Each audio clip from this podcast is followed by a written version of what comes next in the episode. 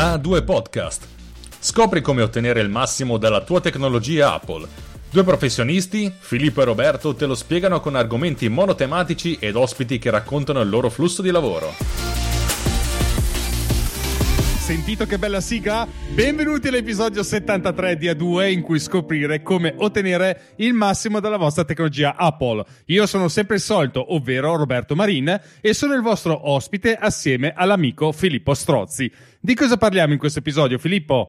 Allora, in questo episodio, per la prima volta, credo, eh, nei, nei, nostri contenuti, facciamo una ripresa, cioè riparliamo di un argomento di cui abbiamo già trattato, ma, ma, spero, anzi, perché poi il ma non è detto, ma l'idea è quella di parlarne meglio, mettiamola in questi termini, anche perché originariamente ne avevamo discusso nella puntata 39, cioè la gestione della conoscenza personale, per arrivare al dunque della vicenda e non creare super mega uh, tensioni tensioni ai nostri teleascoltatori, come direbbe qualcuno. Quindi il Personal Knowledge Management o PKM per gli amici. E l'idea di fondo è nata, diciamo, dal fatto che io poi ho fatto un approfondimento, quindi ho fatto un webinar, o meglio, non è vero, non ho fatto un webinar, ma ho fatto quello che io definisco Office Hour, che è il, il peggior titolo che, da- eh, che, si può dare a una... Perché? Perché le Office Hour ci sono ovunque, quindi praticamente se tu c- ah. digiti Office Hour eh, viene fuori la... cioè come a due, eh, peraltro, altro perché eh, apro e chiudo una parentesi. Sì, tra l'altro, è vero. Noi abbiamo scelto a due, non mi ricordo neanche più esattamente chi è venuto fuori con questo nome, non, non di sicuro eh, io, tu io, o Alex, ah, ok. Ma il problema qual è? È a due, se vai a cercarlo su, sulle directory dei podcast... Eh, non l'abbiamo fatto prima. Eh, esatto, esatto. Come al solito, chi è che non guarda le cose? Vabbè, è colpa anche mia perché non l'ho controllato. Esatto. Io, sono sempre io. Però nella sostanza, A2 è le, un esame di certificazione per, per, le lingue, credo per la lingua inglese e francese. E quindi quando vai a digitare. Sì, un livello. Quindi, quindi, quando vai a digitare quella roba lì viene fuori tutt'altro. E quindi devi digitare ah, posto, uh, proprio posto. Cioè. Poi effettivamente, essendo. Anche dai podcast, eh, non c'è solo il nostro, ce ne sono anche un sacco di altri. Ho scoperto, grazie a questa piccola cosa che ci hai detto, mi hai detto nell'orecchio l'altra volta. Quindi, morale della favola, vabbè, lasciamo stare. Comunque, ehm, ecco, ehm, esatto. cosa volevamo dire? Allora, quindi ne abbiamo parlato già nella puntata 39. Io ho fatto appunto questa office hour, credo, boh, a inizio settembre, credo. Sarà il mese scorso? Eh, no, eh, inizio sì. settembre proprio, perché la volevo fare a giugno, poi dopo le vicissitudini della vita hanno fatto eh, sì che eh, abbia posticipato il tutto. Perché avevo fatto questa office hour sulle, sui PKM? Perché alla fine ho letto, forse l'avevo già guardato o l'avevo già visto, ma nella puntata 39 non credo. Ho letto comunque il, il libro in italiano di Tiago Forte, Secondo cervello deve essere il nome del libro. Eh, cosa hai fatto? L'hai comprato o sei andato su MLOL? Ovviamente, allora io non compro più libri. No, non è vero, ho comprato recentemente... Anzi, Diciamolo questo. Questo libro, questo libro... Perché eh, praticamente noi senti... che non so perché l'ho letto, il titolo lo dico agli ascoltatori che non l'hanno visto, si chiama Zero Sforzo sforzo. Io non so, io purtroppo ho una deviazione che proprio mi ha portato lì e non potevo non pensare a balle spaziali che lo sforzo sia con te. No, invece è un libro, è il secondo libro di Greg McEwan. Il primo è, è Essentialism, eh, che è stato tradotto da noi è dritto al sodo. Certo, certo. Le nostre traduzioni italiane dei libri sono meravigliose. Sono le migliori, sono veramente le migliori. Esatto, però allora questo libro che ho già letto una volta in inglese, questa è la traduzione in italiana, la traduzione italiana di eh, appunto famoso dritto al sodo non si trova più, quindi non l'ho potuta leggere e non credo ci sia su MOL, ma la maggior parte dei libri che leggo attualmente e che non compro. Alzo la mano io perché bisogna anche spiegarlo che che, che, no, che non tutti conoscono MLOL. Vai. Ti racconto la mia parte perché poi so che è diversa da, da altre parti. Io sostanzialmente come abitante della regione Emilia-Romagna ho ovviamente accesso alla biblioteca di tutta l'Emilia-Romagna, tra cui appunto questo servizio che si chiama, non so MLOL, eh, che è l'acronimo di, di che cosa sta. Lo cerco. Però praticamente ti permette di leggere eh, su iPad, su anche chi, non credo Kindle, Kobo credo, o addirittura sul computer, ma è una una roba imbarazzante da leggere, eh, i libri. E quindi con prestito interbancario, ovviamente eh, i libri più gettonati, quelli appena usciti, si, ti ci devi mettere in fila, diciamo. Ma per esempio i libri di Tiago Forte, non lo so, forse, forse, forse ho aspettato un attimino, ma comunque c'è una quantità di libri enorme e spesso e volentieri, se non sono le ultime uscite, te li puoi leggere amabilmente, senza nessun tipo di problema. Ecco, l'unico svantaggio di questi libri è che li puoi prenotare per 13 giorni, che è una roba roba tremenda, cioè nel senso che leggere un libro in 13 giorni Sì. Un attimo di, di ansia, mettiamola così. Ok, ho trovato anche l'acronimo cosa vuol dire. Essenzialmente è Media Library Online, quindi MLOL, Eh, appunto, biblioteca online. la esatto. biblioteca digitale quotidiana. E devo dire la verità, è una gran, una gran cosa, stavo per dire una gran f, ma mi sono trattenuto da bra- No, no, è grandissimo. Eh, io invece, per esempio, ho dovuto iscrivermi, anzi, ero già iscritto, ma devi essere iscritto a una biblioteca comunale, eh, avere l'accesso, perché eh, da noi qua in Piemonte sono sempre un po' così, non ti basta essere te- a- abitante del Piemonte, no, ti devi anche iscrivere perché devi essere proprio sicuro di essere all'interno di una biblioteca piemontese. Allora, a onore del vero, a onore del vero, cioè io ho dovuto, me l'aveva consigliato mia sorella in pandemia per leggere i giornali, perché apro e chiudo una parentesi, dopo da, a- attraverso questo sistema poi addirittura audiobook, video, cioè di tutto di più. eh. Eh, devo dire la verità, quello che apprezzo di più è, è appunto la possibilità di, eh, devi scaricare l'applicazione, devi registrarti, entrare con le credenziali,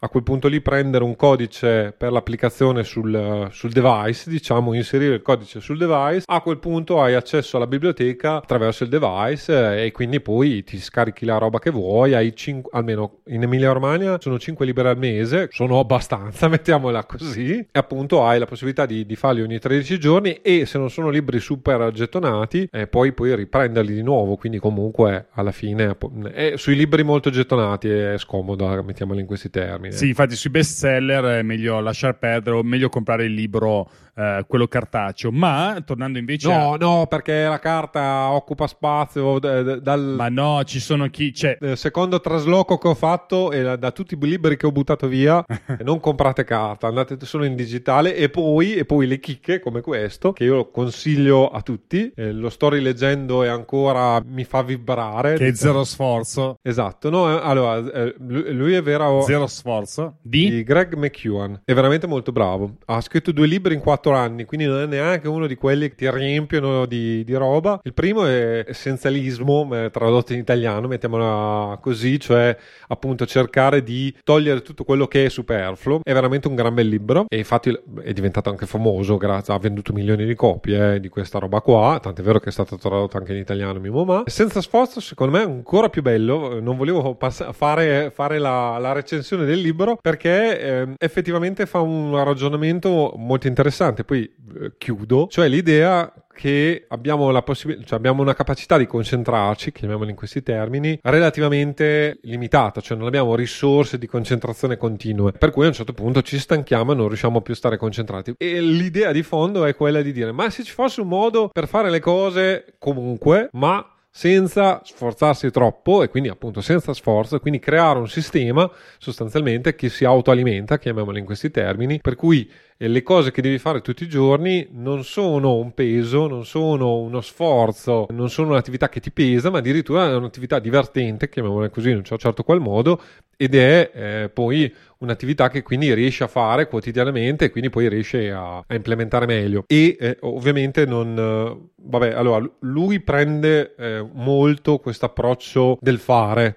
Eh, del produrre, non so, non so se mi spiego, e così mi ricollego anche a Tiago Forte, che ha lo stesso approccio americano. Io non lo apprezzo molto questo, però però devo dire la verità, su certi fronti è molto interessante, ci sono veramente tanti spunti interessanti, è un bel libro secondo me da leggere, si legge bene. Consigliato, insomma, da andarselo a vedere. Penso che prenderò nota a questo punto, me lo leggerò anch'io quando riuscirò, perché prima devo leggermi Tiago Forte e, no- e non solo, devo leggermi un altro libro ancora prima di fare una puntata. Esatto, perché noi dobbiamo, noi dobbiamo parlare per il futuro, quindi eh, anzi, se vi piace questa, questa cornice dove facciamo degli approfondimenti sui libri, sappiate che c'è la possibilità. Adesso Roberto permettendo che legga libri.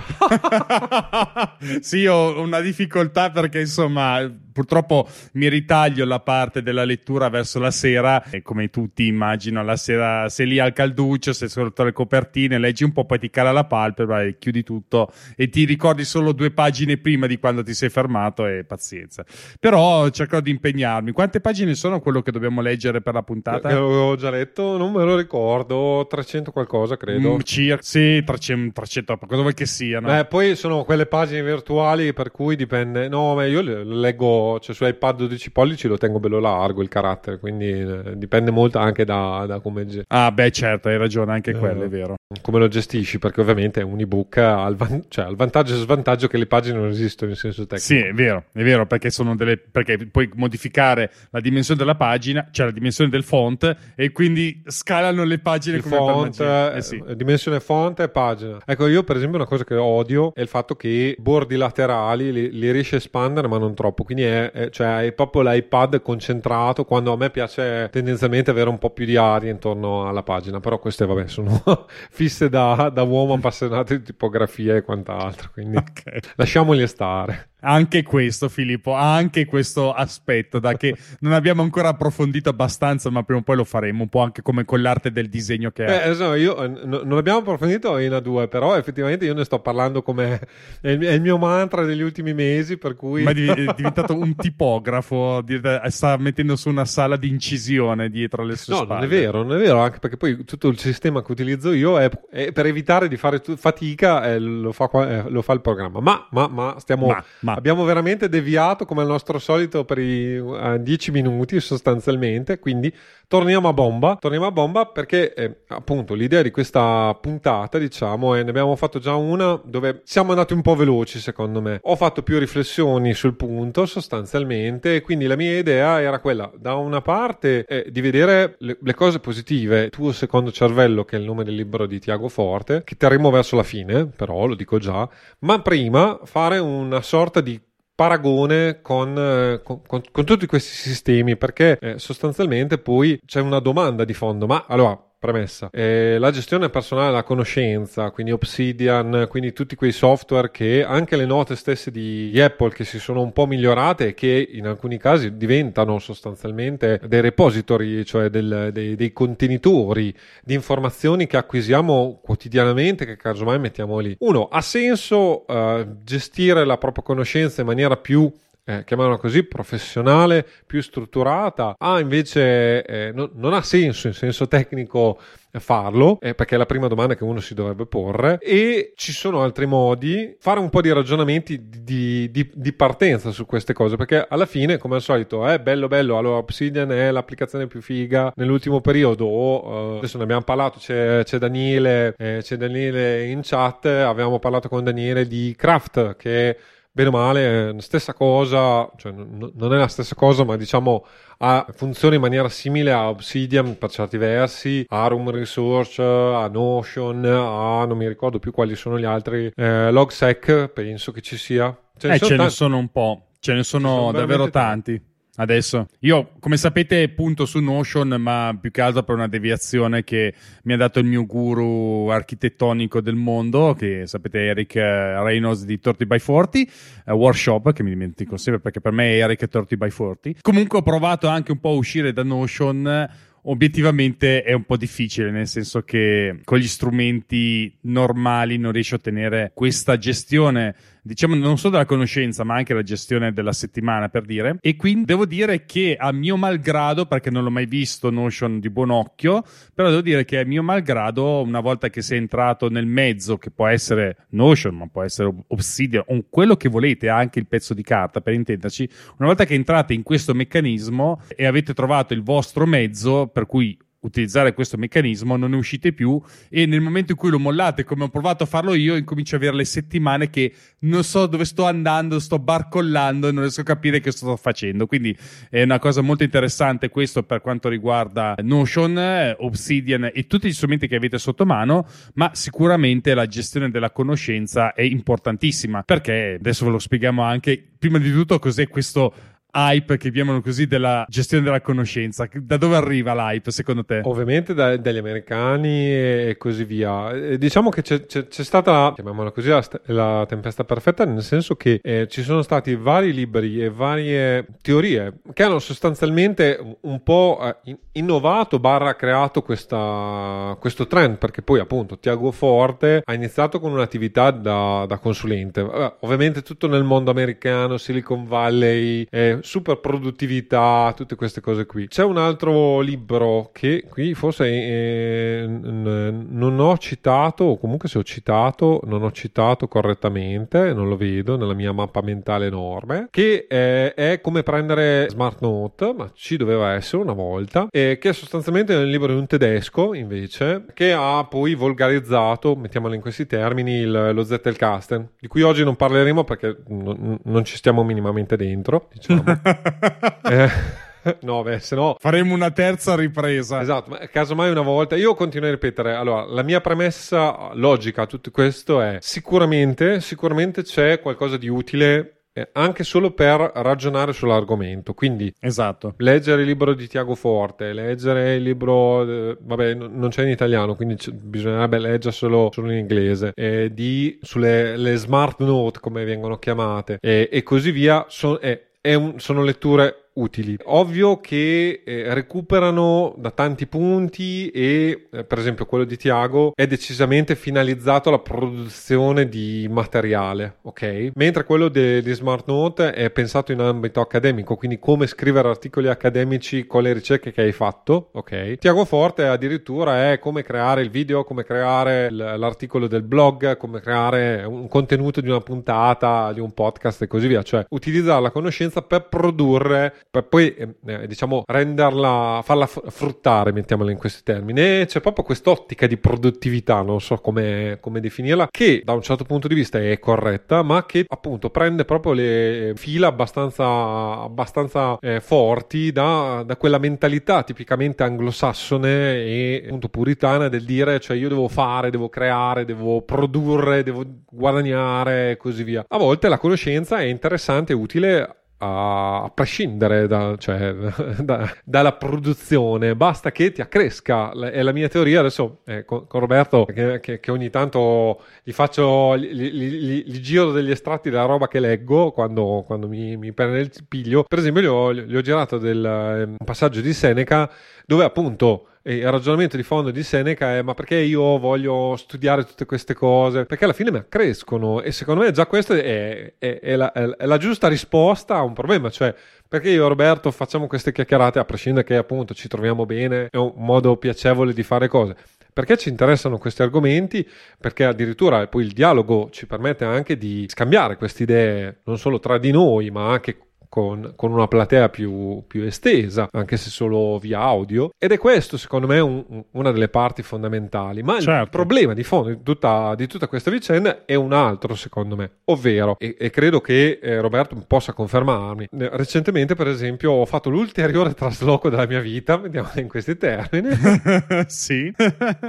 e tra le tante, ovviamente, eh, sto giro e ero nella fase berserker, cioè butta via tutto perché non ne posso più più, ok?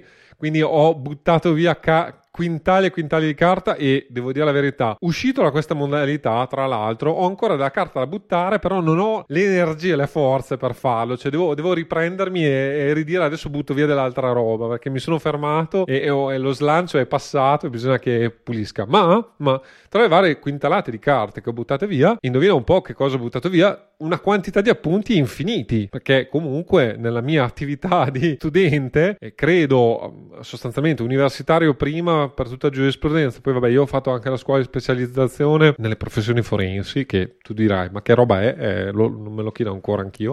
Comunque, sono specializzato, eh, sappiatelo, in niente, ma sono specializzato, quindi ho una specializzazione, che sono altri due anni di studio sostanzialmente. Ho preso ovviamente appunti eh, seguendo le lezioni in tutto quel periodo lì. E nella sostanza, quegli appunti sono stati presi a lezione, forse li ho anche riguardati, eh, devo dire la verità, probabilmente li ho anche riguardati, ma poi Cosa, cosa, è successo? Sono stati inseriti in un raccoglitore, lasciati lì a macerare, tra virgolette, anni interi, mettiamola così, diventando anche conoscenza obsoleta, perché ovviamente nel mondo legale, diciamo, certi principi valgono per sempre, mettiamola così, ma è ovvio che roba che ho studiato, una volta che ho studiato nel 2006, è ovvio che un po' la muffa ce l'ha fatta, o comunque le cose non sono esattamente uguali a, a, a quelle, anzi spesso e volentieri come funziona il nostro sistema italiano, che fanno più leggi che, che altro, può diventare anche appunto non aggiornata la vicenda. E mi sono reso conto di tra virgolette, quanti sforzi ho fatto ah, per scrivere a lezione le cose, per eventualmente mettere a posto gli appunti, se, se l'ho fatto. Devo dire la verità, abitualmente non lo facevo, quindi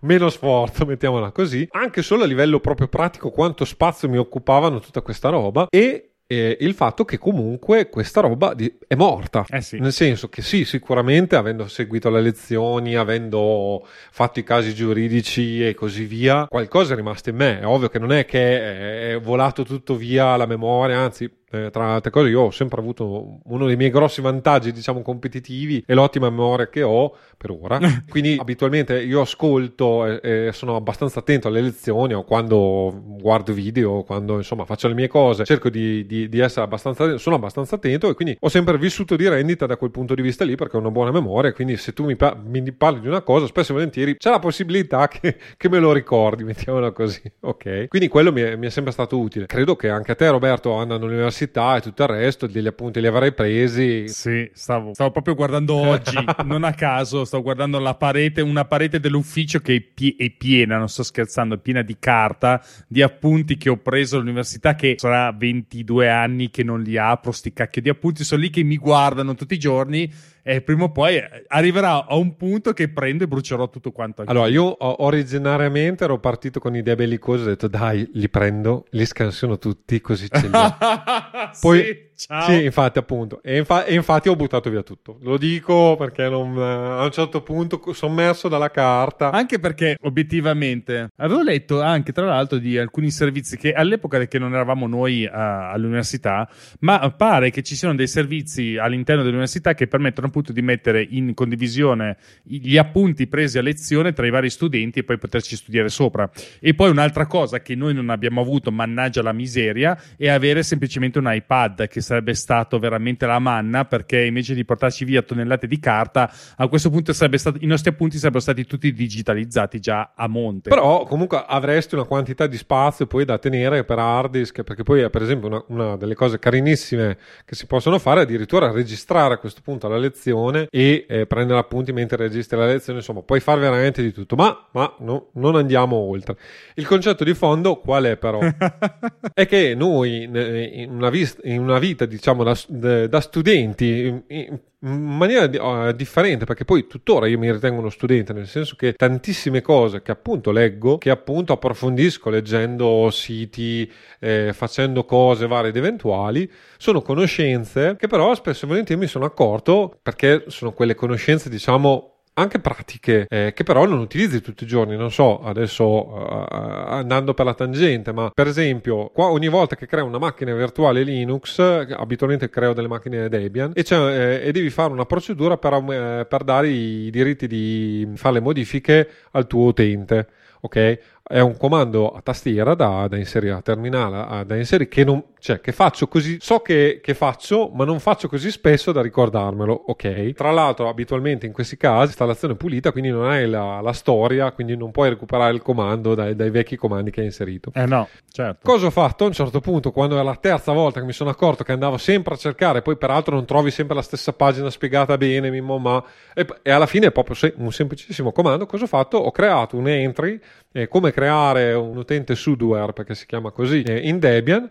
L'ho creato in Obsidian, ma poco ci interessa il, il, il, software o comunque lo strumento che utilizziamo. O ma, lo strumento. Ma, esatto. ma, ma, il discorso è ho creato una nota apposta per quello. Mi ricordo che ho creato la nota, che è l'unica cosa che mi interessa dal mio punto di vista. So che, so che l'ho imparata, fa- cioè so c'è. che sapevo farlo. Sai che c'è. So che c'è. Esatto. Quando mi serve, cosa faccio? Vado, apro Obsidian, faccio la ricerca veloce e tac, me lo trovo lì, copio, incollo e vado.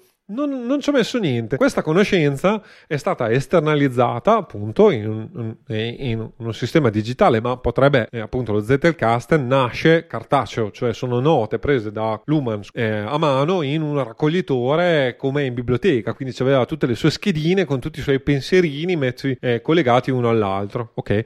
Quindi è questa l'idea, chiamiamola così, originale, che poi appunto non è originale perché non è che Tiago Forte ha inventato il secondo cervello, già l'hard disk è un secondo cervello in senso tecnico, cioè tutti i file, cioè tutti i file scritti a Mimoma che io vado a, salvare dentro il computer, ovviamente di fatto sono un, una sorta di biblioteca secondaria di quello che ho scritto, sto scrivendo e così via, quindi non è che ha inventato, in parte ha inventato l'acqua calda, mettiamola così. Il suo metodo è interessante, dopo ci arriviamo, però il concetto è proprio quello lì, cioè nel senso alla fine trovare un modo, un metodo sostanzialmente più che uno strumento per organizzare determinati tipi di conoscenza. Anche eh, adesso lo vedremo poi meglio. Uh, alcuni dei principi che secondo me sono più forti di questo sistema sono perché sono abbastanza ragionati e quindi rispetto a fare prendere appunti così alla cieca, perché poi nessuno ti insegna a prendere appunti. E anche il concetto appunto di smart note, per esempio, l'altro libro che, che citavo, è proprio quello, cioè noi prendiamo appunti per una vita, ma, ma non ci siamo mai posti il problema è ma esattamente come li dovremmo prendere sti cacchi di appunti punti. E nessuno te lo viene a dire, almeno a me personalmente nessuno me l'ha mai detto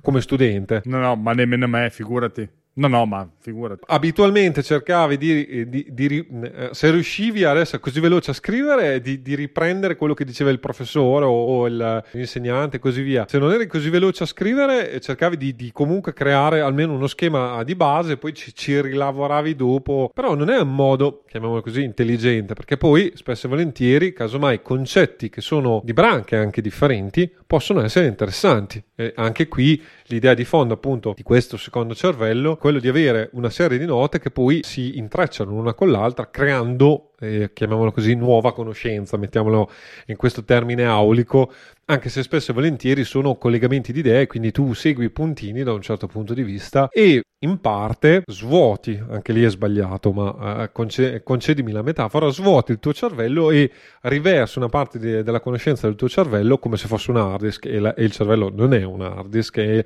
la metafora dell'hard disk è sbagliatissima per discutere nel nostro cervello, perché il cervello, beh, adesso qui vado per le mie solite tangenti, ma il cervello è, è, è sostanzialmente, ci sono eh, ricerche scientifiche che lo provano, è plastico. Quindi si cambia, cioè la conformazione del cervello, cioè i collegamenti neurali, quindi tra virgolette il sistema del cervello, si modifica. Mm-hmm. Per esempio i tassisti hanno una parte del cervello più sviluppata, proprio perché i tassisti londinesi in particolare, eh, perché per superare l'esame da tassista devi sostanzialmente saperti districare nelle strade di Londra a memoria. E quindi training, cioè dell'allenamento che fanno per appunto superare questo esame, modifica significativamente, cioè anche non solo di collegamenti, ma c'è una modifica strutturale strutturale del cervello c'è una parte del cervello che si ingrossa addirittura, cioè si creano nuove cellule sviluppate a questo. Ma questo è un altro discorso ancora, quindi eh, solo per dire che quando ti fanno la metafora che il nostro cervello è tipo un computer o un hard disk o comunque c'è in parte la RAM, eh, sono tutte balle. Si, cioè, meglio, si vuole cercare di far capire eh, alcuni concetti, ma i concetti della biologia e della fisiologia del cervello sono totalmente diversi, sono una branca totalmente diversa, non la conosciamo neanche totalmente bene, quindi questo è... No, figurati, siamo ancora lì a conoscere. Tra l'altro una, una cosa che non conoscevo e che mi ha spiegato mia moglie poco tempo fa è che le donne hanno un'area del cervello che si attiva soltanto quando diventano mamme e che prima non è attivo e quindi si attiva soltanto nel momento in cui hanno figli, è una qualcosa di incredibile. La biologia del nostro cervello è spettacolare perché voi pensate che fa delle modifiche strutturali, eh, si modifica in base a quello che avete bisogno in quel momento per raggiungere un risultato, è veramente il computer insomma ce lo mangiamo a colazione. Diciamo. Per, cui, per cui, tornando al nostro ragionamento di fondo, è ma ne abbiamo bisogno di un secondo cervello e, e, e, la domanda sostanzialmente se l'è posta tra i tanti buon Cal Newport che come Roberto sa è uno dei miei miti personali ed è uno dei pochi podcast che ascolto. Considerate che non ascolta nemmeno il mio, giusto per dare un attimo di, di livellamento di ciò che ascolta. Se parli di architettura non me ne volere, eh, ma... Ti interesserebbe come la metto giù io? e eh, nella sostanza, quindi, la prima idea è proprio quella, cioè serve un secondo cervello? Era una domanda ben posta, secondo me, nel senso che, appunto, tutta questa gran parlare di secondo cervello, forse bisogna prima parlare del primo, che è quello che abbiamo tra le nostre orecchie e che dovrebbe funzionare, funzionare bene. E effettivamente, tra l'altro, appunto, eh, ci sono eh, modi e, e, ci sono tecniche, chiamiamole così, tecniche antiche, tra l'altro, come il Signore degli Anelli, conoscenze che sono andate nel tempo perse, ma, ma, ma anche qui eh, Oggi parliamo di libri, eh, ve lo dico, nel senso che vi, vi, do consigli di lettura a manetta, ma l'arte di ricordare, eh, di ricordare tutto, scusami, che è di jo- Joshua, no, Foer, scusami, è un bellissimo libro in stile giornalistico americano, quindi ti racconta la sua vicissitudine, diciamo, è diventato campione della memoria eh, americana, eh, non mi ricordo di che anno, e racconta la storia eh, appunto di come è diventato campione della memoria da un certo punto di vista, ma dall'altra di tutto quello che è il mondo del eh, mnemonico, sostanzialmente nella base ti spiega quello che è la teoria dei palazzi della mente o i palazzi della memoria, cioè il fatto che fino a pochissimo tempo fa, cioè fino a quando i libri non erano più una commodity, come eh, usando termini eh, molto economistici, ma eh, comunque i, i libri fino, al, fino, a fine 1400 sostanzialmente erano rari, erano preziosi ed erano eh, strumenti riservati ai pochi e pochi potevano accedere alla conoscenza che di fatto il secondo cervello che è un libro, perché è il, la trasposizione del pensiero in parte eh, o comunque delle conoscenze dell'autore del libro o degli autori del, del, libro stesso era praticamente impossibile e addirittura eh, appunto abitualmente un libro nasceva come sostanzialmente un manuale, cioè nel senso serviva per tra- trasfer- trasferire conoscenza da una persona all'altra, appunto ci sono i trattati filosofici, ci sono tutte le varie storie di come, na- eh, di come la storia si, si, è svolta, delle antiche civiltà e così via, proprio perché quelle erano conoscenze che pochi avevano e che venivano tramandate. Il, il romanzo, il libro di intrattenimento è venuto dopo quando ovviamente il libro non costava più niente e quindi addirittura quella tipologia di eh, eh, appunto il libro è diventato intrattenimento e non è diventato fonte di sapere o comunque qualcosa di eh, fondamentale. Cioè i libri eh, per esempio servivano per tra- trasferire la conoscenza matematica. Era quello il, il motivo per cui si utilizzavano mettiamolo in questi termini. Anche perché un libro costava Okay? Ma per tantissimo tempo, sostanzialmente, il libro tu non ce l'avevi e non esisteva o comunque era la pergamena era qualcosa cioè la biblioteca di Alessandria quando si parla della biblioteca di Alessandria appunto era rinomata in tutto il mondo perché era un posto però dovevi andare per nave fare un viaggio di, di mesi se non di anni non era proprio dietro l'angolo non era una cosa che poteva fare chiunque. E quindi come si faceva? Come, come, la conoscenza si tramandava in via orale e ovviamente tramandandosi in via orale dovevi eh, mandarla a memoria. Adesso non mi ricordo più chi, chi lo diceva, ma una volta la Divina Commedia era recitata, nel senso che ne, eh. a Firenze la si ricordava a memoria, i, i pezzi te li, te li recitavi a memoria perché era l'unico modo per, fa- cioè per, per ricordarsela. Non so se mi spiego. E infatti poi aperta e chiusa parentesi, tutti i grandi poemi epici e così via sono in poesia, perché la poesia di fatto poi è uno strumento mnemonico, perché la rima e, e tutto il resto ovviamente aiuta, e le ripetizioni, la ritmicità aiutano a ricordare ovviamente cosa succede. Addirittura, credo gli australiani, cioè gli aborigeni australiani, le canzoni raccontano i percorsi e come raccontano la storia e la, la, topografia, non so se mi spiego, per cui le canzoni ti permettono di muoverti nel, nel mondo sostanzialmente perché sono mappe, mappe virtuali, cioè mappe trascritte, cioè eh, trasformate in, in, sistemi per essere poi memorizzati perché ovviamente dovevi avere punti di riferimento per muoverti dal punto A al punto B e non esistevano le mappe all'epoca e soprattutto eh, gli aborigeni così. Non c'erano i navigatori. Esatto. Tra esatto. l'altro. Per cui...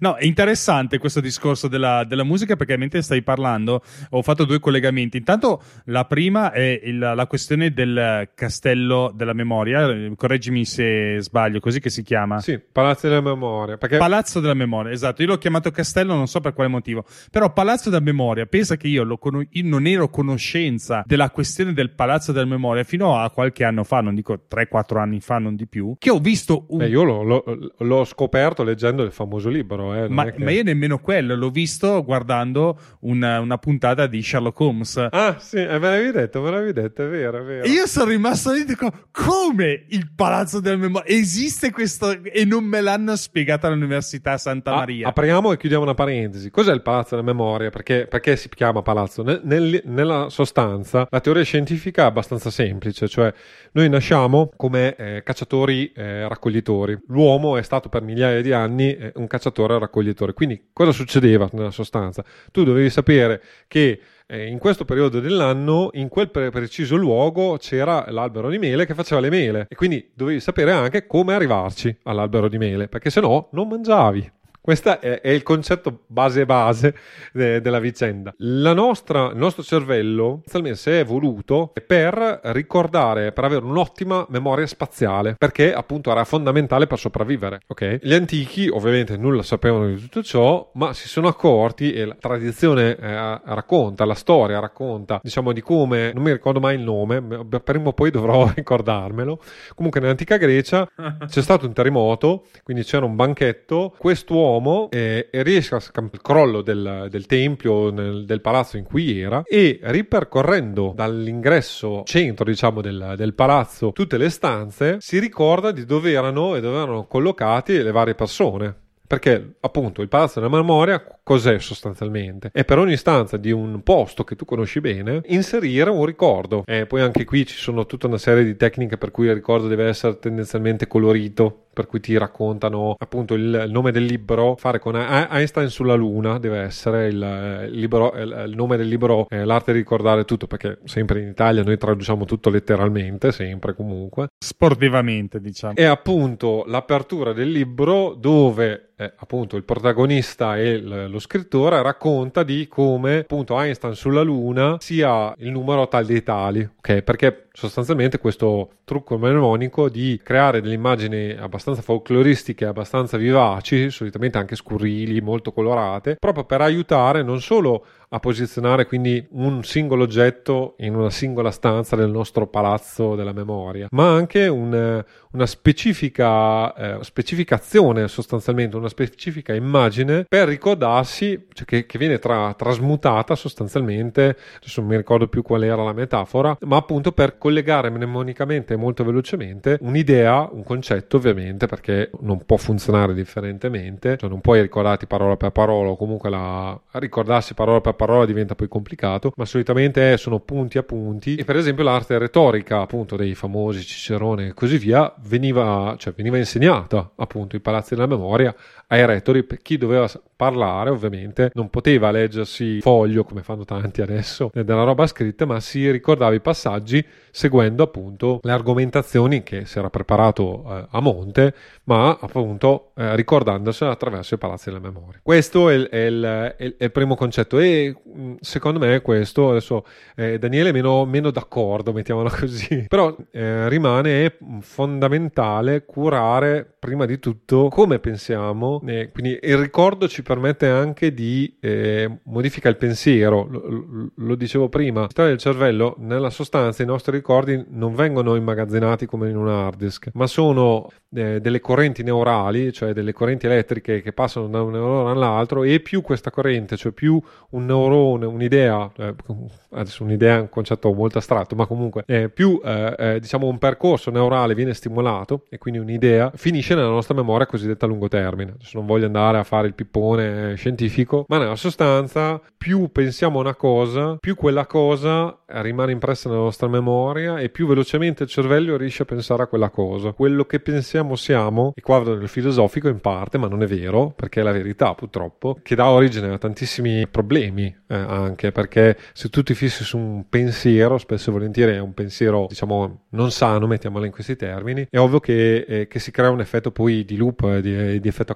catena, per cui appunto creano altre, altre cose, però nella sostanza quello che pensiamo è anche quello che siamo. Ed effettivamente noi ogni giorno siamo una persona diversa, cioè Filippo di ieri è una persona diversa dal Filippo di oggi e sarà una persona diversa dal Filippo di domani, perché i miei pensieri, pur essendo simili da un giorno all'altro, non saranno mai simili, per esempio, appunto. Sono in evoluzione. Esatto, per esempio, cose che io non conoscevo da ragazzo, da studente, tutti questi libri li ho letti successivamente alla mia carriera da studente e mi mangio le mani da un certo punto di vista perché nessuno ha mai pensato di, di darmi questi spunti e, e, adesso quello che racconto qui oggi è un, così, una somma di, de, de, dei miei percorsi e anche delle influenze che ho avuto, probabilmente influenzate uno con l'altra, perché poi anche qui senza saperlo e, e così andiamo direttamente al, ai, a, esempi eh, di come eh, creare tra virgolette o come eh, strutturare un secondo cervello. Le mappe mentali sono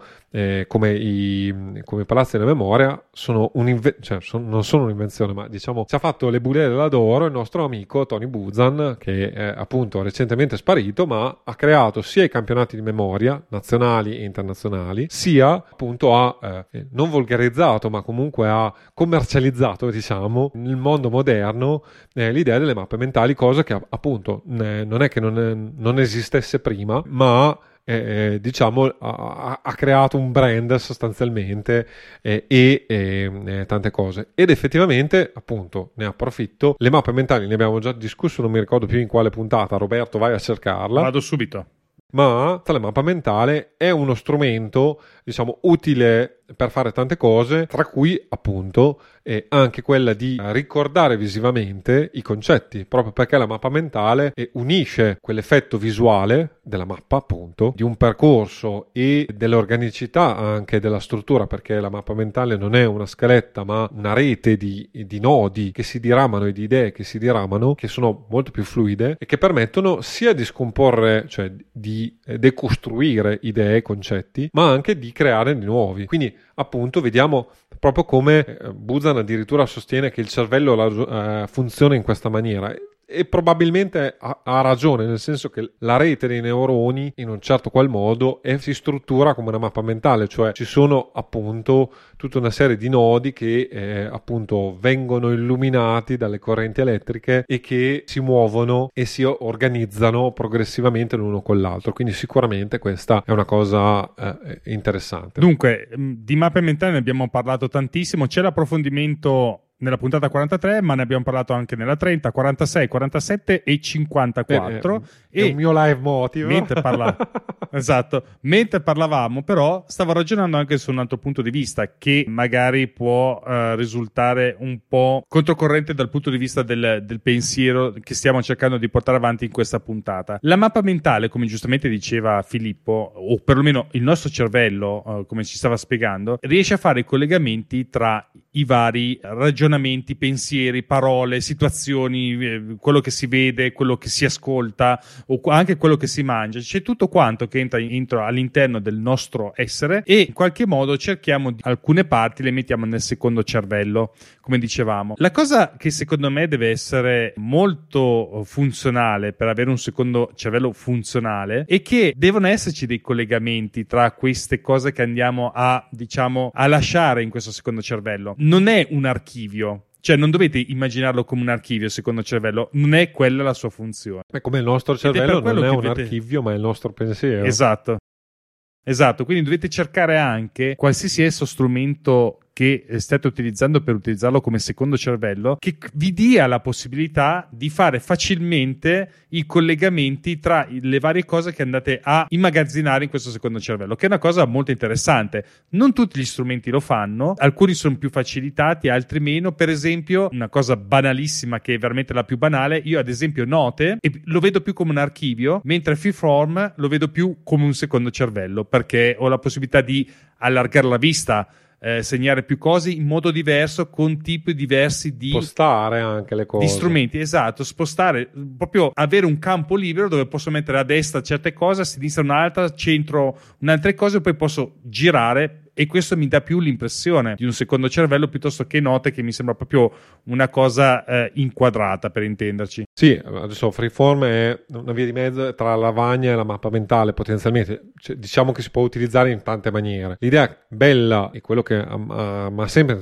entusiasmato la mappa mentale è la fluidità, cioè io posso buttare giù delle idee e poi in base alle idee che ci sono sul tavolo, mettiamola così, appunto sulla lavagna, postarle, raggrupparle, scorporarle e quindi quindi poi eh, ovviamente vedere l'argomento cui voglio fare l'approfondimento in maniera molto più fluida, non avere, non avere un pensiero fisso, chiamiamolo così, che è uno dei, dei grossissimi problemi, almeno come scrittore, tra virgolette, dello scrittore, cioè parti con un'idea non sai dove, dove, stai ancora andando e scrivendo, eh, diciamo, ti affezioni a quello che hai scritto, mentre la mappa mentale, essendo più concisa, comunque eh, essendo uno strumento più snello, puoi ammazzare eh, un, uh, un'idea anche molto più facilmente e questo poi ti permette anche di sviluppare meglio certi concetti e così via. Quindi sicuramente da un certo punto di vista la mappa mentale è uno strumento conoscitivo, ma anche uno strumento creativo e eh, anche questa dualità è molto interessante, anche se bello della mappa mentale, così come il brutto, la fluidità non è non ti permette di strutturare o di fare eh, cose particolarmente strutturate dal punto di vista dell'approccio eh, nel senso che adesso la mappa mentale che sta vedendo Roberto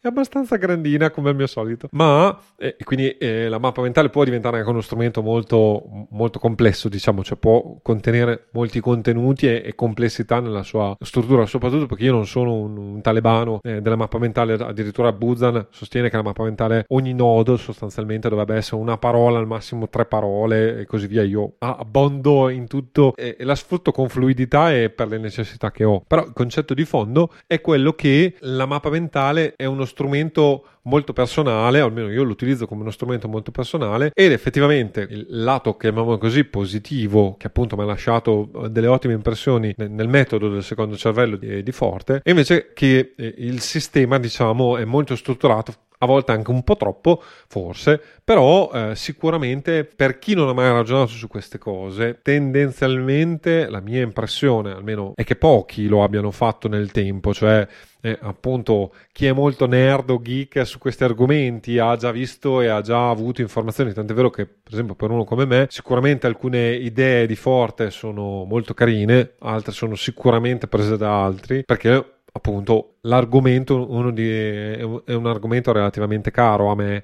e quindi conosco già alcune parti diciamo. L'altra cosa di cui abbiamo già parlato e quindi andiamo anche velocemente invece però a, a cui io tengo molto diciamo affettivamente per vari motivi nasce, nasce sicuramente eh, da MacPower User e, e, ed è uno strumento che io utilizzo abbastanza spesso cioè quello di cucinare le idee che potrebbe sembrare la stessa cosa delle mappe mentali anzi io tendenzialmente cioè, di, di fatto cucino le idee utilizzando le mappe mentali ma, ma il concetto è anche qui, Roberto, vai a cercare la puntata perché eh, ne abbiamo fatta una secondo me sull'argomento. Sì, sicuramente. E, e l'idea della cucinare le idee è più generale, cioè nel senso è il sistema ciclico, cioè di eh, accrescimento dell'idea, di eh, appunto lasciare eh, che le idee si contaminino l'una con l'altra e quindi di soprattutto dare il tempo alle idee di eh, fermentare, visto che io sono un amante della fermentazione, di, eh, di modificarsi nel tempo proprio attraverso questi strumenti, queste, queste, situazioni. Adesso addirittura avevo messo il link alla nostra puntata che è la puntata 20, 20. Esatto, ma ne abbiamo parlato anche nella 29 e nella 43 ovviamente, che continua a tornare. E la cosa interessante perché è un, un aspetto, quello di cucinare le idee, che messa così eh, sembra qualcosa di strano, diciamo, qualcosa che non c'entri molto con le idee, cucinare e idee non c'entrano molto. Però eh, alla fine quello che sta dicendo Filippo è quello che tendenzialmente chi, è, chi fa la mia stessa professione è quello che facciamo praticamente tutti i giorni, nel senso che partiamo da uno schizzo per fare un progetto, una, una cosa veloce abbozzata a mano e mano a mano si eh, va avanti a reiterare l'idea, a cercare di esplorare altre possibilità, altre modalità di progettazione altre cose che possono essere completamente diverse, ma giusto per riuscire a sondare tutte le varie possibilità di progettazione, quello che ci può permettere, i, i, vincoli, diciamo le possibilità che abbiamo all'interno di un lotto, ad esempio, ed è una cosa che, che ci porta poi eh, al, al, costruito. C'è un percorso da seguire dove si parte appunto da un'idea banale che può essere abbozzata, che poi viene mano a mano, grazie alla reiterazione, alla sgrossatura a focalizzarsi su certe parti, risolverle e poi passare a delle altre, che in effetti non è nient'altro che cucinare un'idea. La progettazione è un'idea. Sull'argomento ti segnalo così, ti, ti invito anche, ti invoglio, spero, a, a leggere il libro.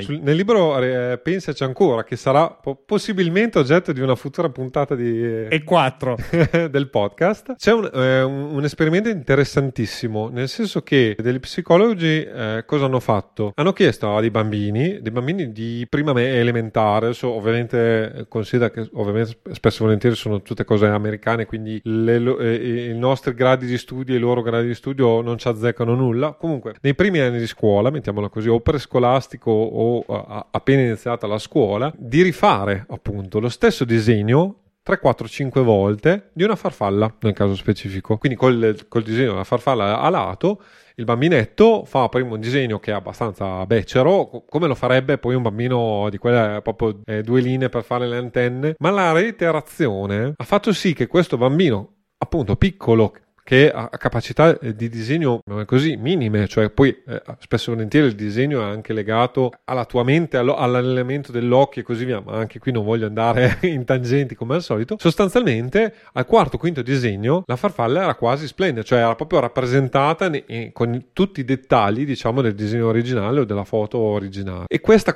concetto della reiterazione è fondamentale appunto perché ed è uno degli argomenti de, de, del filo diciamo del pensaci ancora appunto proprio perché eh, spesso e volentieri noi pensiamo di pensare a una cosa e di aver avuto, di aver scoperto, diciamo, l'America, quando spesso e volentieri è attraverso la reiterazione, è al pensarci nuovamente e ancora nuovamente che ovviamente si riescono a sviluppare, a avere appunto i cosiddetti insight, cioè eh, le illuminazioni, quegli approfondimenti che visti da un certo punto di vista, eh, ma come hai fatto a avere questa idea? Eh, perché è l'idea finale, non è l'idea iniziale. esatto. Sono perfettamente d'accordo. Vediamo quindi, perché siamo eh, effettivamente abbastanza oltre, diciamo che secondo me siamo già all'ora adesso, poi vabbè la pulizia che farò after permetterà un po' Recuperare. Di, di ottimizzare i tempi, ma, ma al famoso secondo cervello. Forte ragiona nell'ottica molto americana, molto anglosassone, del cervello, diciamo, il secondo cervello è finalizzato alla creazione di progetti. E proprio da come è strutturato l'idea di fondo, cioè la creazione e la realizzazione di qualcosa, sono i due suoi sistemi, quello di il, co- eh, il code, cioè eh, catturare, organizzare, distillare ed esprimere e già esprimere come ultima cosa vuol dire che tu devi esternalizzare, non so se mi, mi spiego, la conoscenza che hai avuto in pratica, e il para, che sono appunto uh, tutti i sistemi di produzione. E, uh, appunto, l'idea di fondo qual è? Una prima fase il, del code, il catturare, che sta per è la C di code sostanzialmente. Ricorda molto il metodo GTD, ne abbiamo già parlato in varie occasioni, cioè il fatto che e appunto scopriamo, conosciamo, abbiamo un'informazione, leggiamo un articolo, un libro, un passaggio del libro, una poesia eh, un video. Io devo dirti la verità, adesso recentemente attraverso una serie di, di shortcut, video che mi interessa, cioè eh, guardo un video su YouTube, è qualcosa che mi interessa, che, a cui voglio uh, fare riferimento per il futuro. Abitualmente faccio la cattura, diciamo, non solo del link, ma del titolo del video e così via, e lo vado a inserire appunto come a futura memoria nel famoso secondo cervello, appunto come link in Markdown, già tradotto in italiano spesso e volentieri perché io poi leggo, cioè guardo i, i video in inglese su uno specifico argomento e mi permette appunto di avere anche tutta una serie di materiale, eventualmente con due commenti che faccio io per, perché mi è interessato quel video, perché ho, fatto, ho scelto di catturare quel video. Ci sono vari, eh, vari modi di eh, di recuperare informazioni da varie differenti fonti, audio, video, scritto ovviamente, parlato per esempio anche i podcast, soprattutto vabbè Cal Newport, eh, ma spesso e volentieri mi segno il link o addirittura il link diretto a quello specifico momento del podcast che mi interessava catturare e così via. Come fai? Mi viene, no, mi viene in mente come fai a catturare, vabbè, a parte dal punto di vista tecnico, ma la questione eh, che mi viene adesso subito in mente è cosa fai? Lo butti dentro a un contenitore dove vai poi a ri metterlo nel suo posto questo contenuto che ti interessa oppure lo incanali già? Premesso che ovviamente il mio sistema, diciamo, software, chiamiamolo così, è legato alle mie esigenze, eh, alle mie esigenze, alle mie particolarità. Faccio un cenno velocissimo di, di, come lavoro io. Ho sul fissi, diciamo, cioè sui computer, Obsidian, diciamo, eh, è dove butto tutto in Markdown, è dove butto, eh, diciamo, il grezzo di tutto. Ok? Abitualmente, abitualmente però la cattura avviene su iPad. E per, eh, siccome Obsidian per tutta una serie di motivi motivi io non lo gestisco con l'applicazione su iPad, ma utilizzo Writer che nella sostanza adesso anche lui ha i wikilink, dopo ne parleremo di che cosa sono, quindi non mi ci dilungo adesso. Posso fare dei riferimenti direttamente eh, catturandoli diciamo dentro eh, Writer, il, eh, utilizzo una sincronizzazione tra l'iPad e i miei computer, che non è però di iCloud, ma ho tutto uno... Sai che io ho tutte le mie cose super sicure, mettiamole in, que- poi super sicure. Diciamo che cerco di alzare il livello di sicurezza del, del, del passaggio Se dati. ti sentisse Claudia. Esatto. Ma do, dovrebbe, adesso una volta ne, ne, potremmo parlare perché effettivamente sarei molto curioso di avere la pagella da parte di Claudia. Se non ti ha già bucato. e quindi nel, nella sostanza io, Writer, c'è la possibilità di fare la ricerca dei, dei documenti all'interno dei documenti. Quindi abitualmente se ho un dubbio che cosa che voglio catturare eh, esiste già una voce, faccio prima una veloce ricerca. Se non trovo dalla ricerca o, o se poi scopro che la ricerca però è, c'è la parola ma non c'è il, il, concetto che volevo inserire, casomai lo, lo inserisco separatamente e quindi inserisco link separatamente, altrimenti lo vado a ficcare diciamo nel bucket, nel cesto specifico che, che avevo già creato. Poi ovviamente lo vedremo. La cosa interessante per esempio eh, del, del messaggio di Tiago è quello dell'organizzare, cioè catturare sono capaci tutti, eh, diciamo, nel senso che bene o male adesso puoi farlo con sofisticazioni, con comandi rapidi, anche semplicemente dettando un messaggio a voce, voglio dire, utilizzando la dettatura vocale e così via. Il catturare è importante, ma è, è la fase iniziale, è tutta la fase successiva, quella dell'organizzare, quindi anche del, è, è successiva poi del, dello spremere, diciamo, contenuti che hai catturato, fondamentale. E qui si, si inserisce appunto nell'organizzare il metodo para che è molto ben strutturato. A me cioè, piace, ma non, non l'ho implementato totalmente però ha una sua ragione d'essere, perché para sta per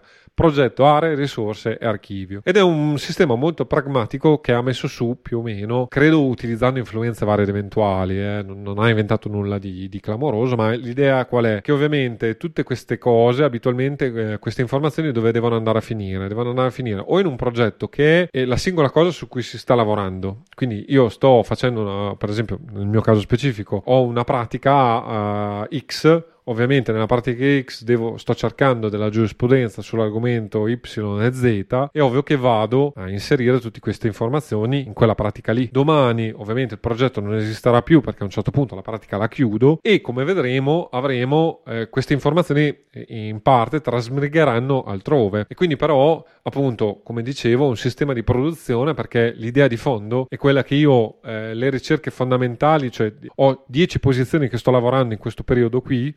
Grosso delle ricerche effettivamente, presumibilmente, sarà legato a quelle 10 posizioni o quelle 10 cose che sto facendo. Non so se mi spiego. Io adesso sto preparando un webinar eh, su come utilizzare Overleaf, LaTeX e altre robe. È ovvio che tante cose me le segno o, o, o le, le, predispongo per quel webinar che sto preparando. Ho in, in servo un altro webinar, eh, non un webinar ma un, un, convegno a fine novembre anche lì mentre eh, faccio le mie incursioni varie ed eventuali anche lì sto recuperando materiali, informazioni, idee e ci sto lavorando sopra. Quindi ogni progetto effettivamente abitualmente in ambito lavorativo o anche comunque paralavorativo, cioè nel senso sono uno studioso o semplicemente sono uno studente che sta approfondendo delle cose, abitualmente ho 4, 3, 4, 5 esami che sto studiando, non è che posso studiare 18 esami in contemporanea e quindi abitualmente il grosso va a finire in, in quel primo in, in, quella prima casella lì. Poi abbiamo le aree che è qualcosa di un po' più generico e un po' più eh, superiore e sono casomai le responsabilità a lungo termine che si devono gestire tempo per tempo, non so, eh, le attività della casa, quindi non so come si smacchia la camicia piuttosto che come si stira questa cosa che stiro ogni morte di papa ma che ogni tanto mi tocca stirare, come si stura il lavandino che faccio ogni, ogni tanto ma il lavandino ogni tanto mi si blocca. Potrebbero essere fonte di conoscenza che è utile avere, per esempio appunto il discorso di come creo un utente Sudware e così via. Sono competenze varie ed eventuali legate ad aree specifiche eh, e eh, a compiti specifici, chiamiamoli così. Poi abbiamo le risorse, che sono invece gli argomenti di interesse più generale, per esempio la conoscenza, oppure adesso io sono in un viaggio più o meno approfondito eh, sul appunto ripensare l'arte di non sapere, o meglio eh, sapere di non sapere, quindi eh, come farsi le domande giuste e così via, la conoscenza in generale. Ho tutta una serie di letture legate a queste cose che si stanno intrecciando l'una con l'altra e ovviamente più leggi su questi argomenti, più noti somiglianze, assonanze e così via.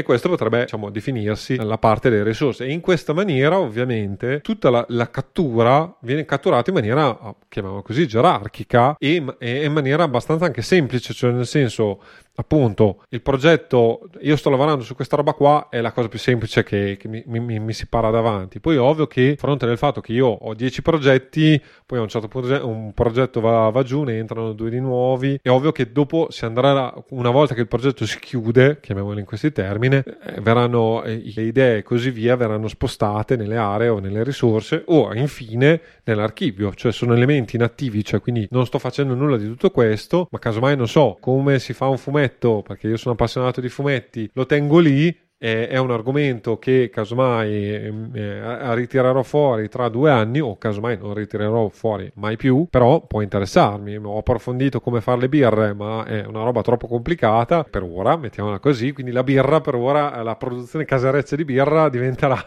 un futuro progetto eventuale per adesso mi voglio dedicare ad altre produzioni fermentative diverse e tutto in questa in quest'ottica quindi ovviamente nell'archivio sta tutto quello che sono le vecchie ricerche e in questa maniera poi è abbastanza semplice anche chiamiamolo così organizzare archiviare tutta, tutta questa documentazione hai delle domande Roberto? per ora no perché l'unica cosa che mi sta venendo in mente è che io ho sempre più eh, che seguito questa uh, linea del para mm-hmm. per intenderci ero davvero tantissimo in, interessato alla, forse alla distillazione più che altro dell'idea. Infatti, allora, eh, distillazione e, e, espressione, diciamo, le, l'esprimere, per me sono le cose più carine eh, del metodo di, di Forte. Il para, diciamo che Anch'io, per esempio, non, non, applico questo sistema sostanzialmente. Sono più disorganizzato, ma anche perché gli strumenti informatici adesso ti permettono poi di buttare dentro abbastanza velocemente le cose. Il para effettivamente, secondo me, è molto bello dal punto di vista ti dà un, rigore mentale, non so se mi spiego, cioè sai mm. velocemente dove inserire cosa e dove, dove, dove si colloca una determinata eh, conoscenza, cattura de, dell'idea e così via. Non so se mi spiego. Secondo me questo è,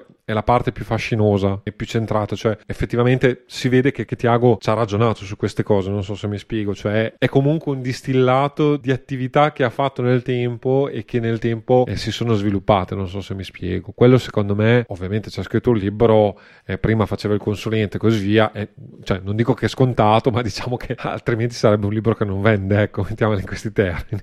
Chiarissimo, altro che, figuriamoci. Quindi vediamo la distillazione. La distillazione è una bellissima idea e una bellissima definizione, cioè di tutta questa conoscenza, a noi che ce ne facciamo a un certo punto? Ce ne facciamo poco, anzi con troppa conoscenza rischiamo di avere un rumore troppo elevato e quindi di non farcene niente. Per cui l'idea di fondo, eh che appunto, come diceva Roberto, secondo me è una bella idea, anche qui non ha scoperto cose clamorose, non, non è che ha inventato lui la distillazione. diciamo che ha dato dei nomi e ha chiarito dei, de, delle idee che a volte, appunto, chi non ci ha pensato mai sopra non ce le ha così chiare ed è per quello che secondo me è molto bellino appunto. Io questo libro per chi non, non, non, ha mai ragionato in questi termini ovviamente è un libro che ti lascia a bocca aperta probabilmente. Per chi già bazzicava questo ambito della produzione barra efficientismo e così via sono concetti casomai detti meglio, organizzati meglio, strutturati meglio, ma, ma non è che hanno inventato niente. E eh, venendo però alla, alla, distillazione, diciamo, l'idea è interessante, cioè da una parte eh, abbiamo la sintesi cosiddetta progressiva, cioè la sua idea qual è? E ovviamente non sempre tutte le idee hanno il loro peso, cioè casomai eh, questa cosa qua, eh, cavoli, mi ha flashato in quel momento specifico, perché casomai era un momento specifico della vita dove, dove ne avevo bisogno o comunque mi ha entusiasmato mio ma e poi domani mi rendo conto che eh, sia una fregnaccia o ero preso dal momento emotivo e così via. E quindi anche lì è possibile cancellare poi le idee, cioè le idee su cui non torniamo di fatto sono idee morte o comunque sono idee che non, non, non rimangono poi con noi, non so, non so come definirlo altrimenti. Per le idee su cui ci, ci, lavoriamo ancora e anche qui l'importanza poi di rivedere, di riguardare le idee, di, di, di appunto fare la sintesi progressiva, l'idea qual è? È di, di lavorare, diciamo, progressivamente per appunto distillare la roba buona, eh, que- quella roba buona che c'è ne- ne- in quello che abbiamo catturato, soprattutto se abbiamo catturato, non so, un articolo, spesso e volentieri, un articolo di due o tre pagine, casomai ci sono due o tre perle, ma non ce ne sono mille, non è tutto l'articolo un fiume eh, di parole che eh, ti cambiano la vita. Quindi l'idea è quella appunto di evidenziare quindi lui addirittura poi inizia a diventare un po' molto precisino, mettiamola così, quindi dice non più del 20-30% del testo, puoi sottolineare, quindi usando grassetto o enfasi e ovviamente sottolineare la parte, chiamiamo così, evidenziata. A questo punto la terza fase è la sintesi, cioè una volta che ho i punti fondamentali, le parole chiave e così via, posso permettermi, diciamo, e quindi poi tra altre cose è qualcosa che io ho fatto progressivamente nel tempo, sono tornato su, quel, su quell'idea, su quell'argomento, su quel, quella nota mettiamola così, e faccio una sintesi e ovviamente mantenere tutto assieme, nel modo che io ho, ho, la possibilità di zoomare, tra virgolette, cioè la sintesi è il colpo d'occhio, la frase che mi dice tutto, non so se mi spiego. Posso a- andare eh, dentro tutto l'articolo e quindi anche casomai rileggendolo scoprire altri punti che mi possono interessare o altri punti che non avevo notato perché la mia conoscenza a quell'epoca era differente, oppure appunto focalizzarmi sulle sottolineature o le evidenziazioni per fare tutti i ragionamenti. Quindi ho la possibilità di muovermi concretamente in quella nota, in quel pensiero e così via. L'altra, l'altra idea di fondo è quella di avere anche un link di riferimento alla fonte, che dove, dove è possibile. Quello è abbastanza evidente. È ovvio che avere una frase meravigliosa che non sai da chi, la, chi è stata detta, casomai, e la vuoi citare, ma non sai a chi è riferita, va bene, devi andare sempre a fare la, la ricerca su Google o roba del genere. Ma a volte, per esempio, non so, eh, ti scrivo una lettera lunga perché ne, non ho tempo, è attribuita, credo, Voltaire ma è di Pascal, cioè quindi non è neanche poi così semplice eh, fare, fare, queste ricerche, perché poi giustamente eh, le chicche, mettiamola così, del passato vengono utilizzate, vengono riciclate nel tempo da più soggetti. E quindi casomai una cosa che io ti dico, io l'ho rubata da altri, per esempio Seneca cita Epicuro, le cose intelligenti barra eh, utili eh, appunto uno dei principi che ho, che ho, recuperato da essenzialismo è proprio di rileggere i classici perché spesso e volentieri gente di 2000 anni fa ha, ha avuto una vita non simile alla nostra nel senso che tecnologicamente ovviamente era un mondo diverso ma sicuramente ha provato cose, vissuto cose molto simili alle nostre. Ovviamente, casomai anche con modalità diverse. Adesso recentemente, non so se forse te l'avevo eh, girato anche te, c'era Seneca che, che, suggeriva di stare lontano dalla folla e così via, perché dalla folla poi prendi tutte le cattive abitudini. E il parallelismo sui ai social network, perché per me era evidente una volta che ho letto quel pezzo, anche se ovviamente Seneca non poteva immaginare la cosa. Per cui, appunto, non si è inventato nulla sotto il sole o comunque ci sono delle invenzioni che sono uniche come i fratelli Wright quando hanno, sono riusciti a far volare un aereo, ma sono casi rari e comunque se non fossero stati loro probabilmente qualcun altro l'avrebbe fatto, quindi non è che Sicuro. E poi l'altro concetto che eh, apprezzo tantissimo perché è il concetto che io eh, sponsorizzo sempre per il paperless, cioè per la digitalizzazione, è lavorare in modo incrementale, cioè non, ho, non, è che poi metterti lì e dire va bene, adesso oggi leggo 100 note, faccio la sintesi progressiva di tutto, cerco di distillarlo. No, ci torno perché per caso ci sono tornato per mille motivi, un po' alla volta, faccio la distillazione e eh, ovviamente raccolgo il succo di quello che ho eh, catturato sostanzialmente. Quindi anche qui un consiglio molto pratico perché appunto è lo stesso discorso che faccio quando, quando presento la, la digitalizzazione. Non è che puoi digitalizzare dall'oggi al domani il tuo ufficio. No, inizia a digitalizzare, poi progressivamente in un arco di n anni avrai tutto lo studio digitalizzato, ma se non inizi ovviamente non finirai mai. E te non so, cioè è ovvio che la pratica che tiri fuori ogni due anni dal cassetto, quella ci metterai del tempo a digitalizzarla, ma la pratica che eh, appunto gestisci tutti i giorni ha più senso, casomai anche a recuperare velocemente la, l'archivio vecchio, non so se mi spiego. Sono tutte cose, non è che si sia inventato delle cose clamorose, ecco, però sinceramente la struttura e, e, i ragionamenti che ha fatto sono sicuramente interessanti. Distillare che era molto, l'ho trovata molto concentrata, sembrava una stupidaggine, ma mi aveva veramente aperto la testa quando ho visto in un'applicazione che si chiama Amplenote, che non ho mai utilizzato, ma o perlomeno per un, poco, un po' di tempo per riuscire a capire come funzionava, ma era bellissimo perché all'interno del loro blog avevano inserito un'immagine che mi ha aperto veramente la testa e che mi ha avvicinato a questo tipo di questo modo di pensare, che loro la chiamano Idea Execution Funnel, che è bellissima perché con un schema molto eh, visuale ti fa capire in effetti come funziona la questione. In sintesi, eh, loro cosa hanno disegnato? Hanno disegnato essenzialmente un cono eh, con la parte alta rivolta, diciamo la parte più larga rivolta verso l'alto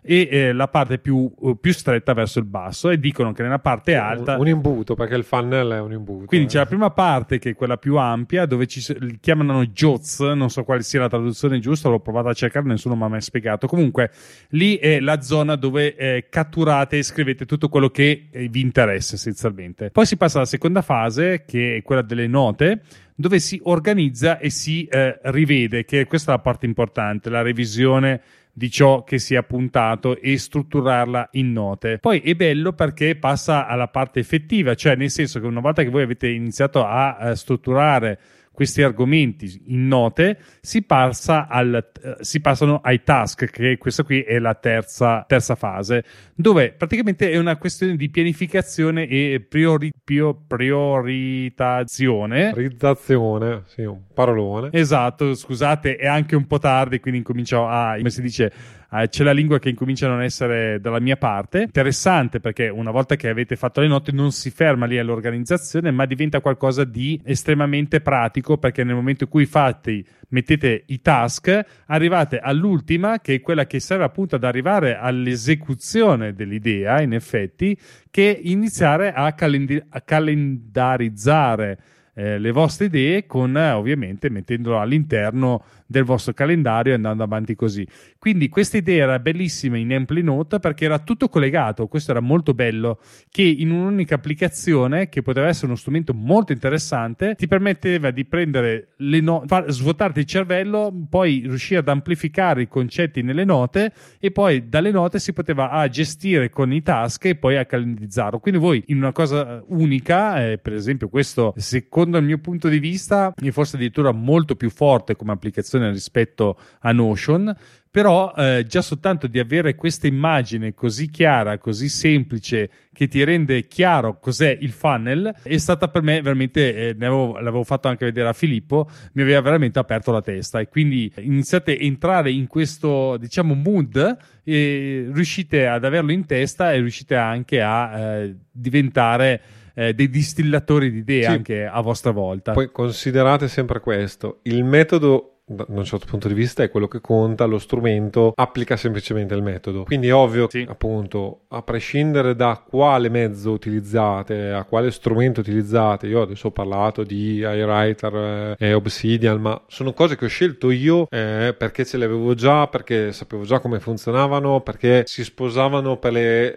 le cose che volevo fare io e come le volevo fare io eh, bene, ma ovviamente nessuno vieta di utilizzare note, anche se non, non so quanto sia utile utile utilizzare Notion o utilizzare altri sistemi per fare le stesse cose o per fare cose in maniera simile ma col metodo, con la modalità che preferite voi. Poi chiudiamo così andiamo verso la chiusura della puntata, mettiamola così, l'ultima code, l'ultima lettera è la E, cioè esprimere e qui anche qui lo ripeto, per alcuni può stonare, diciamo, perché eh, l'idea di fondo di Tiago Forte è quella appunto che io devo creare qualcosa a tutti i costi, quando a volte eh, la conoscenza è utile per se stessi o comunque io, grazie alla conoscenza, a, arrivo a, a, capire e a gestire meglio me stesso, gli altri, la situazione che devo affrontare, quindi anche semplicemente la conoscenza è utile per comprendere, no, non per fare qualcosa, non so se mi spiego, non per produrre qualcosa, ma se dobbiamo produrre e qui, secondo me, anche qui ha avuto avuto due o tre ideuzze che a, a me hanno, hanno, colpito, cioè l'idea, la doppia idea di divergenza e di convergenza, cioè divergenza, cioè farsi trasportare dalle idee, che è la prima parte, cioè la,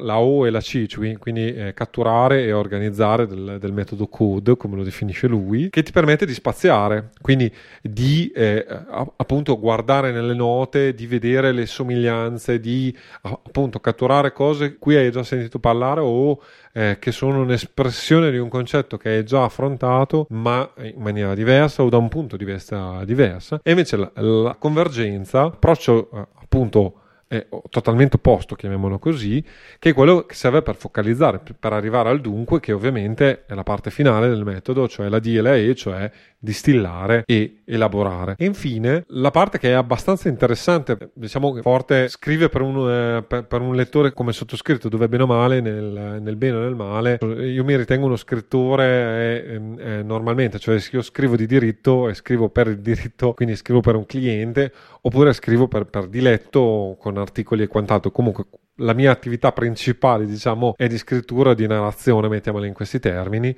per varie cose.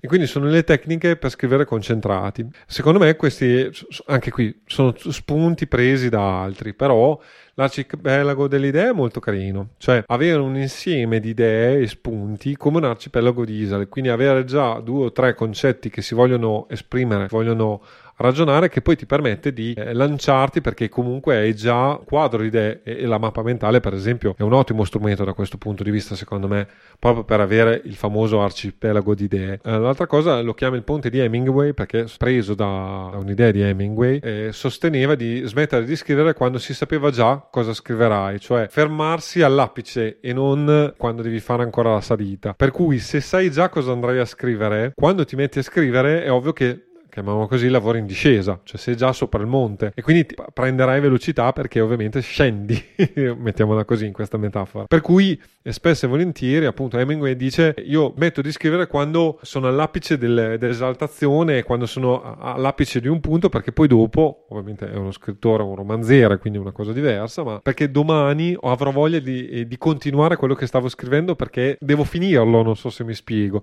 Ed effettivamente adesso, a prescindere proprio da tutto, l'ho visto anch'io cioè quando casomai non ho voglia di iniziare a fare una cosa, ma quando entri nel mood, quando inizi a fare quella cosa e quando vedi che poi la meta è abbastanza vicina, è ovvio che casomai eh, c'è un, ancora un'ora da fare, quell'ora la fai più eh, volentieri che eh, pensando che hai cacchio da fare 10 ore per arrivare in fondo e non ce n'ho minimamente voglia. Citazione recente perché eh, devo finire una cosa che non ho minimamente voglia di fare e sto procrastinando in maniera vergognosa da due o tre giorni a questo punto. Ma questo è un... Capita anche a Filippo. Esatto. Capita anche a No, no, beh, ma eh, io lo dico sempre, non sono organizzato perché mi piace essere organizzato, sono organizzato perché ne ho bisogno. che altrimenti non farei niente nella vita.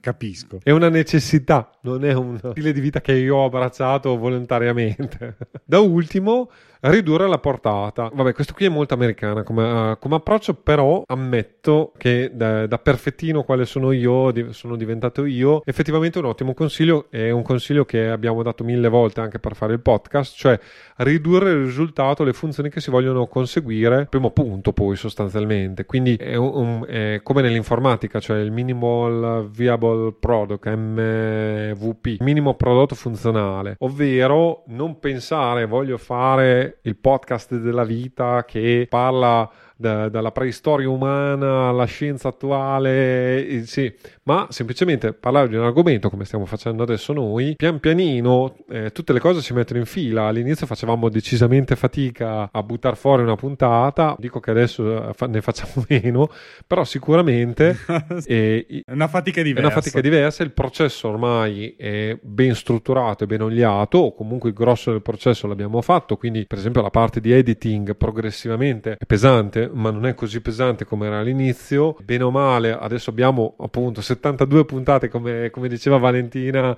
l'ultima volta, cioè iniziamo a, avere, a dire cacchio ma lo stiamo facendo da un po' quindi abbiamo anche a, alle spalle un passato che ci permette anche di guardare più verso un futuro e anche ci sprona verso il futuro. So da dove l'ho preso, ma appunto di, c'era chi diceva che un podcast professionale, chiamiamolo così, eh, si distingue eh, se superi le 10 o 15 puntate, perché vuol dire che se superi le 10 o 15 puntate hai superato quella, quel range dove prima sei esaltato dall'idea, vuoi iniziare a farlo, lo fai, poi progressivamente perdi lo slancio e a quel punto lì o ti fermi e quindi il podcast muore, oppure vai avanti e a quel punto lì ovviamente la strada non dico che è in discesa, ma comunque è sicuramente meno in salita quel, del, quel primo slancio che devi, devi fare per fare le prime 10-15 puntate, dove tutto è più complicato, dove non sai ancora fa- affrontare tutti i problemi e, e adesso l'esempio il podcast calzante direi comunque. metti al posto di podcast eh, qualunque cosa voglio dire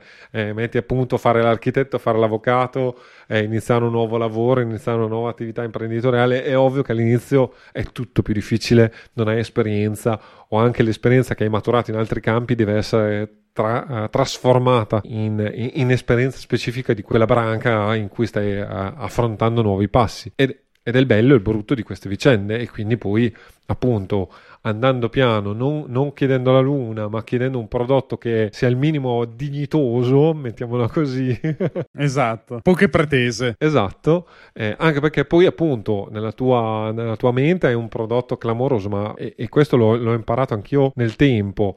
Una delle cose, per esempio, non so, i convegni eh, mi terrorizzavano all'inizio perché, ah, ma non ho, non ho detto questo, non ho fatto questo. Il 80% della gente non sa neanche metà di quello che so io, ma, ma non perché io sono più intelligente aziende perché casomai sono argomenti di, eh, di, cui sanno poco o non sono esperti. Appunto, io parlavo di informatica per gli avvocati e di processi civili, tele, eh, processi telematici, dove avevo una platea di gente che ne sapeva decisamente meno di, del sottoscritto. E quindi è così il discorso. È ovvio che eh, spesso e volentieri più impari, più sai di non sapere. Tornando ai discorsi che abbiamo fatto all'inizio della, della puntata, e più hai anche ansia da un certo punto di vista e, e hai la cosiddetta sindrome dell'impostore impostore e così via, e spesso e volentieri invece fare non dico il prodotto eh, minimale oppure crudo, però per esempio anche Tiago Forte non ha creato nulla di clamoroso, mettiamola in questi termini, non, non volendo sminuire eh, l'autore che comunque tra l'altro ha un impero dietro anche lui, quindi insomma qualche risultato, esatto, qualche risultato l'ha ottenuto, mettiamola in questi termini. Il discorso è che sicuramente ha saputo vendere bene, ha saputo creare un pacchetto molto interessante proprio premendo e eh, di, di, fatto eh, il, il libro secondo secondo cervello credo che sia un ottimo strumento, cioè un'ottima dimostrazione del metodo stesso anche se lo si guarda in quest'ottica. Bella recensione, devi metterla nelle... su Amazon. eh, mi, deve, mi, deve, pagare, mi deve pagare per questo. Quello che invece non dovete fare voi è essere pagati per lasciarci qualche simpatica stellina come recensione. Super assist. Super assist. Andiamo a chiudere che sì, insomma, sì. secondo me siamo andati abbastanza oltre, quindi vado a chiudere la puntata. Mi raccomando, andate a fare qualche bella recensione, mettete delle stelline, fate quello che volete, oppure potete anche scriverci, che ci fa sempre un sacco piacere. Scrivi.a chiocciola a 2 podcast.it, questo è l'indirizzo a cui potete trovarci, vi rispondiamo direttamente. E eh, ovviamente di tutte le cose di cui abbiamo parlato, dico ovviamente perché ve lo dico da tutte le puntate, eh, trovate tutte le note eh, all'interno, mh, mm, scusate, trovate tutti i link all'interno delle note dell'episodio e eh, soprattutto mm, per quanto riguarda questa puntata che è stata densissima di concetti soprattutto di libri eh, troverete tutto quanto su a2podcast.it slash 73 dove ci potete trovare sottoscritto come al solito alla mia casa dove potete trovare tutti i progetti praticamente di cui mi occupo non tutti ne manca qualcuno ma prima o poi metterò anche quelli. Lo, trovate, lo trovate eh, al sito Mac e Architettura all'indirizzo mark.net.wordpress.com e in tanti altri posti ma ormai mi conoscete. Invece Dici Filippo dove lo troviamo? avvocatemac.it Direi che a questo punto ci possiamo sentire tra due settimane. Alla prossima! Alla prossima!